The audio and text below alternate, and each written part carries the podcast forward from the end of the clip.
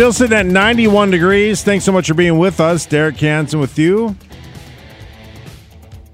I may not sound it, but I have a, uh, tooth that's still in pain. I had it worked on last week. You may have heard me talk about it. We'll have a short show. Jon Krawczynski is to join us in just a bit. And then we'll head to uh, KFGO today. I'll look back our, at some of the best segments from our live and local shows throughout the day here on KFGO. But it's a pleasure, as I mentioned. We've uh, been having him on the show, various shows I've had for a very long time, going back to his days with the Associated Press. He's now with The Athletic. Go to theathletic.com, subscribe to all his stuff. He has been known for being really into everything that's going on with the Minnesota Timberwolves. The lottery was last night. The uh, the Timberwolves got the seventh selection, so that means it wasn't protected after the top three. So Golden State's going to get that pick after the D'Angelo Russell trade from a couple years ago. So we'll talk with him uh, and much, much more on the way. But Jon Krawczynski, again, thanks so much for being with us. I always appreciate it when you're on with us here on Couch Potato Radio on KFGO. Hey, thanks for having me, Derek. Appreciate it. You bet. Well, I appreciate you being on you know, with everything going on in the day after the uh, draft lottery. I guess when it comes to the Timberwolves, we can't really say all oh, bad luck or whatever. This is kind of where they were expected to be, knowing that they wouldn't get the pick and Golden State would acquire their pick. Am I wrong on that, or is that pretty much how it went? Yeah, no, you're you're right, Derek. I mean, they certainly went into it um, knowing that they had, you know, somewhere around a 73% chance of not moving up and and of, of forfeiting their pick to Golden State.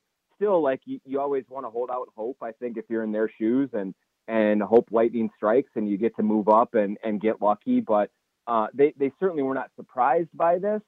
Um, they were preparing for it still at the end of the day, when it comes down and, and the balls don't bounce their way, there's there's definitely some disappointment and, and a little sting that goes with it as well. I mean, you know, they they now do not have a, a, a draft pick either to use on a player or to package in a trade or something like that. So that's one arrow that's uh, not in their quiver anymore. So that goes into because it's one thing if we just talk about it as you know Timberwolves fans or whatever, because you, you can play general manager, and I think since the evolution of fantasy football and baseball and basketball, it even has been you know pretty much on steroids. But when you have national talking heads talking about how Ben Simmons going from the 76ers in a trade for you know Russell and what have you would be a good fit, it starts to perk your ears up. Now you have your you know you're involved in Target Center and know kind of the ins and outs there more than anyone. But I, am just surprised that yeah, and usually where there's smoke, there's fire. But it, it just it's amazing that the Timberwolves have come up so soon in this discussion. Yeah, I, I think that kind of goes to the reputation of the front office here now, Derek. I mean, with Gersson Rosas, they're a very aggressive um, outfit. They propose trades. They're always looking to to make changes and see if they can get in on on some of the bigger deals. They got it done with Russell. They uh, they swung a trade for Malik Beasley and Juancho Hernangomez. They've you know they've um, they've been a little unsuccessful in some other ventures, but I think that um, just the way that these guys operate, you can assume that if any big name players become available, they're certainly at least going to be inquiring. They're going to be making phone calls. They're maybe going to be making offers to see if there's anything that can be done. I think that it would be difficult for them to pull off of a, a trade to land a Ben Simmons. Um, I just given the the relative dearth of assets that the Wolves have that they would be willing to trade to make it happen. But um, you know, they'll they'll definitely be in there trying for it. I can I can say that. And Daryl Morey, the 76ers GM, and Gersson Rosas, the Wolves GM, have a long history together. They've worked together for a very long time in Houston, so there's a relationship there.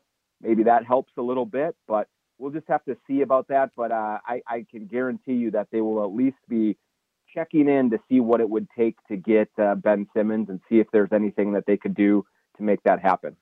Well, and you got to think just because where the fan base is, and it's one of those things where if the 76ers are going to make this deal, they're going to have to look at it as a little bit of an addition by subtraction in their minds, right? Just that he isn't going to work for them because they're not going to get probably at value what they should be getting, no matter who it is. Wouldn't you agree? Or yeah, I, I would say certainly, Derek, that his his value has been diminished after the really disastrous playoff series that he had against Atlanta. Right, and you can just see that it does not fit with Joel Embiid there as kind of a, a star tandem for the 76ers going forward.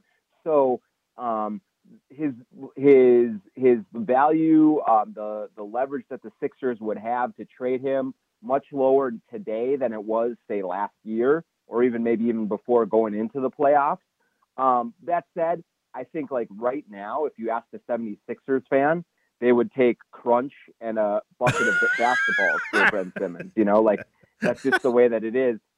Daryl Morey is a much smarter guy than that. He will let kind of the dust settle. He will let the hysteria die down a little bit, and then he will. You'll see that value creep back up again. So um, I I do think that it is more Ben Simmons is is more available today than he has been in the last five years, and he would cost less today than he has in the last five years. Still, at the end of the day, he's a defensive player of the year candidate. He's a three-time All-Star. He is a really good player who had a really bad series, and so now it's going to be kind of up to any um, you know GM outside of the Sixers to try and put the pressure on Daryl Morey to to part with Ben Simmons at a lower price than he's willing to do it. We'll see what what it ends up in the in the end, but I think that Morey's a pretty smart guy. He'll be able to squeeze some value out of him and, and get a pretty decent deal for him.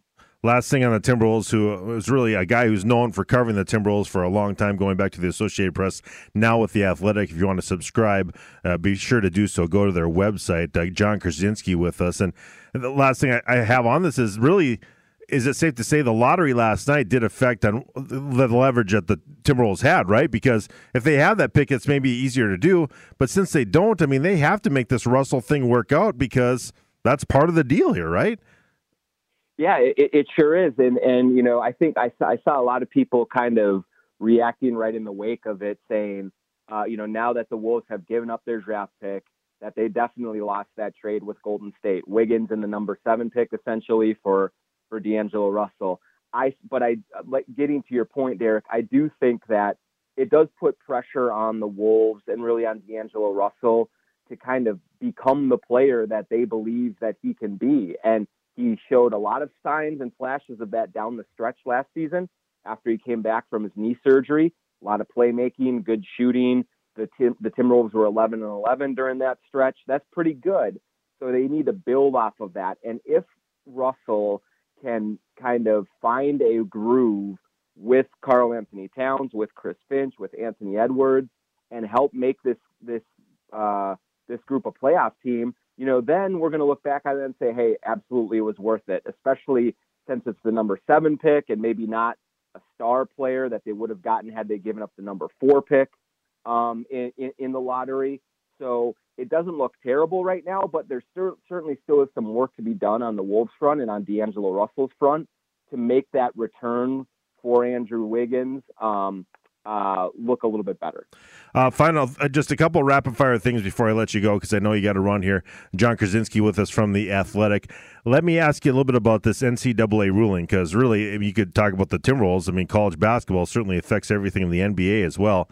This is interesting. Do you agree with my assertion that you go back to the UNLV days, the Fab Five days, when college athletics was getting just, they went from a million dollar business to a billion dollar business, that they had to start looking at the Olympic model of the mid 80s and letting them make money on their uh, name and likeness. Because if they would have at least kind of given that, at least they could have gotten to the point where they wouldn't have Supreme Court decisions. I think they created this mess by trying to, you know, keep on kicking the can down the road by this really what was an unsustainable model. Yeah, that, I think that's exactly what happened, Derek. I mean, they they kind of dug their heels in, and they expected that they could just wait out the athletes, they could wait out the advocates, and that eventually, you know, people would get exhausted of fighting this fight, and that the NCAA could go back to their monopoly and their, you know, and taking advantage of these athletes the way that they do. Well, they finally got to the Supreme Court. There were people that had the patience, that had the tenacity to go all the way with this. And lo and behold, now you have Supreme Court justices just tar and feathering the uh, the NCAA leaders and the NCAA model in in in the town square, and so now they're painted into a corner, and now they're going to have to go ways that probably go much further than they would have had they been, you know, had the foresight to say, hey, look, let's get out ahead of this, let's address this and find some common ground, and then still nip in the bud. Now I do think, Derek, that the NCAA model as it stands is really in jeopardy right now, and it'll be really interesting to see what kind of compromises or what kind of system comes out of this because um, the the court has spoken, and so it's go time for the NCAA, and and it's going to be uh, there's going to be a lot of pressure on them to try and salvage something that may be beyond salvaging right now. I tell you, it's going to be interesting. As someone who you know pulls for the Gophers with stuff, I went to Bemidji State and sitting here in Fargo with NDSU and UND in my backyard. I mean, there's a lot of different levels where this is going to get really intriguing. It sure is, yeah. And there's going to be, you know, I think in this day and age, there's more attention being paid to it. It's a lot easier for the athletes to get their message out, to control their message, and they are more cognizant of kind of the greater machine and maybe how it does take advantage of them in in many ways. And these are uh, you know, these athletes come up in an era where they're they're a lot uh, they're just a lot more savvy. Uh, they're a lot more aware of their surroundings, and so they're holding people's feet to the fire now. And uh, some of them are getting burned. Final thing for you, I just want to ask you because I had a friend who used to joke with me about uh, Brad Johnson. He used to call him. He's, he wasn't a Vikings fan, and we'll talk about the Vikings as we get closer because on paper they look great, but I'm just waiting for Lucy to pull away the football again. But uh, it's uh, and that usually happens as a Viking fan. But I. Brad Johnson used to get hurt all the time. You remember that? That's the reason that Randall Cunningham took over 15 and 1 1998. And then he goes on and leaves and wins the Super Bowl. Could that be it with you know Byron Buxton? Because my heavens, I've, this guy, if he didn't have any bad luck, he wouldn't have any luck at all. Yeah, it's really tough to watch, Derek, because um, you know when he is in the lineup, they're really, really good, and he has an incredible effect on winning. And it's just a matter of some. Sometimes it's been really bad luck, like just getting hit on the hand the other night. Yeah, uh, that's not Byron Byron Buxton being fragile. That's not him, you know, kind of being reckless.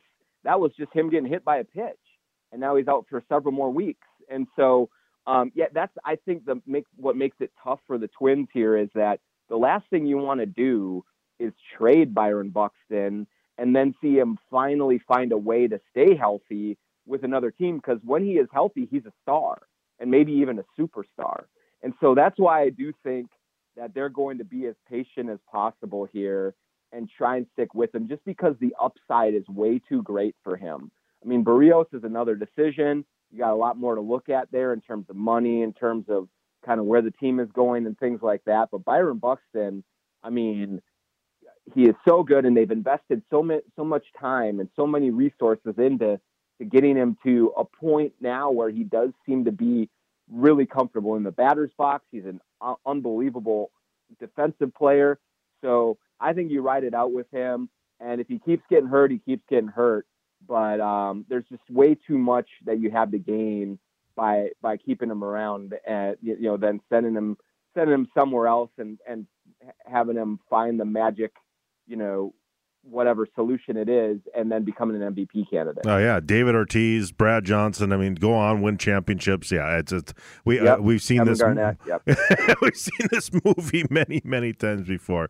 John, I thank you very much. When you head back uh, home to the stomping grounds to the uh, metropolis for your in-laws with Ulen or whatever, feel free to give us a call, all right, and stop on by. We'll we'll do. Thanks a lot, Derek. You bet, Jon Krawczynski, Always fun to have him on. We've had him on this show many, many times over the years and many of my shows, uh, formerly the Associated Press, now with The Athletic. If you want to read his stuff, if you're a Timberwolves fan, you must subscribe to The Athletic. He has everything. He is the insider for the Minnesota Timberwolves. No one's more plugged into that organization. Also covers all the sports down in the Twin Cities area. Reason I mentioned Ulen, is in-laws from that area. So his wife is from Ulen. Yulin hit it all. I almost said Spartans, which is the old, but now it's Norman County East and Ulen all. They're the Titans. I, I almost blew that. Talk about consolidation sometimes. Couch Potato Radio, Derek Hansen, KFGO.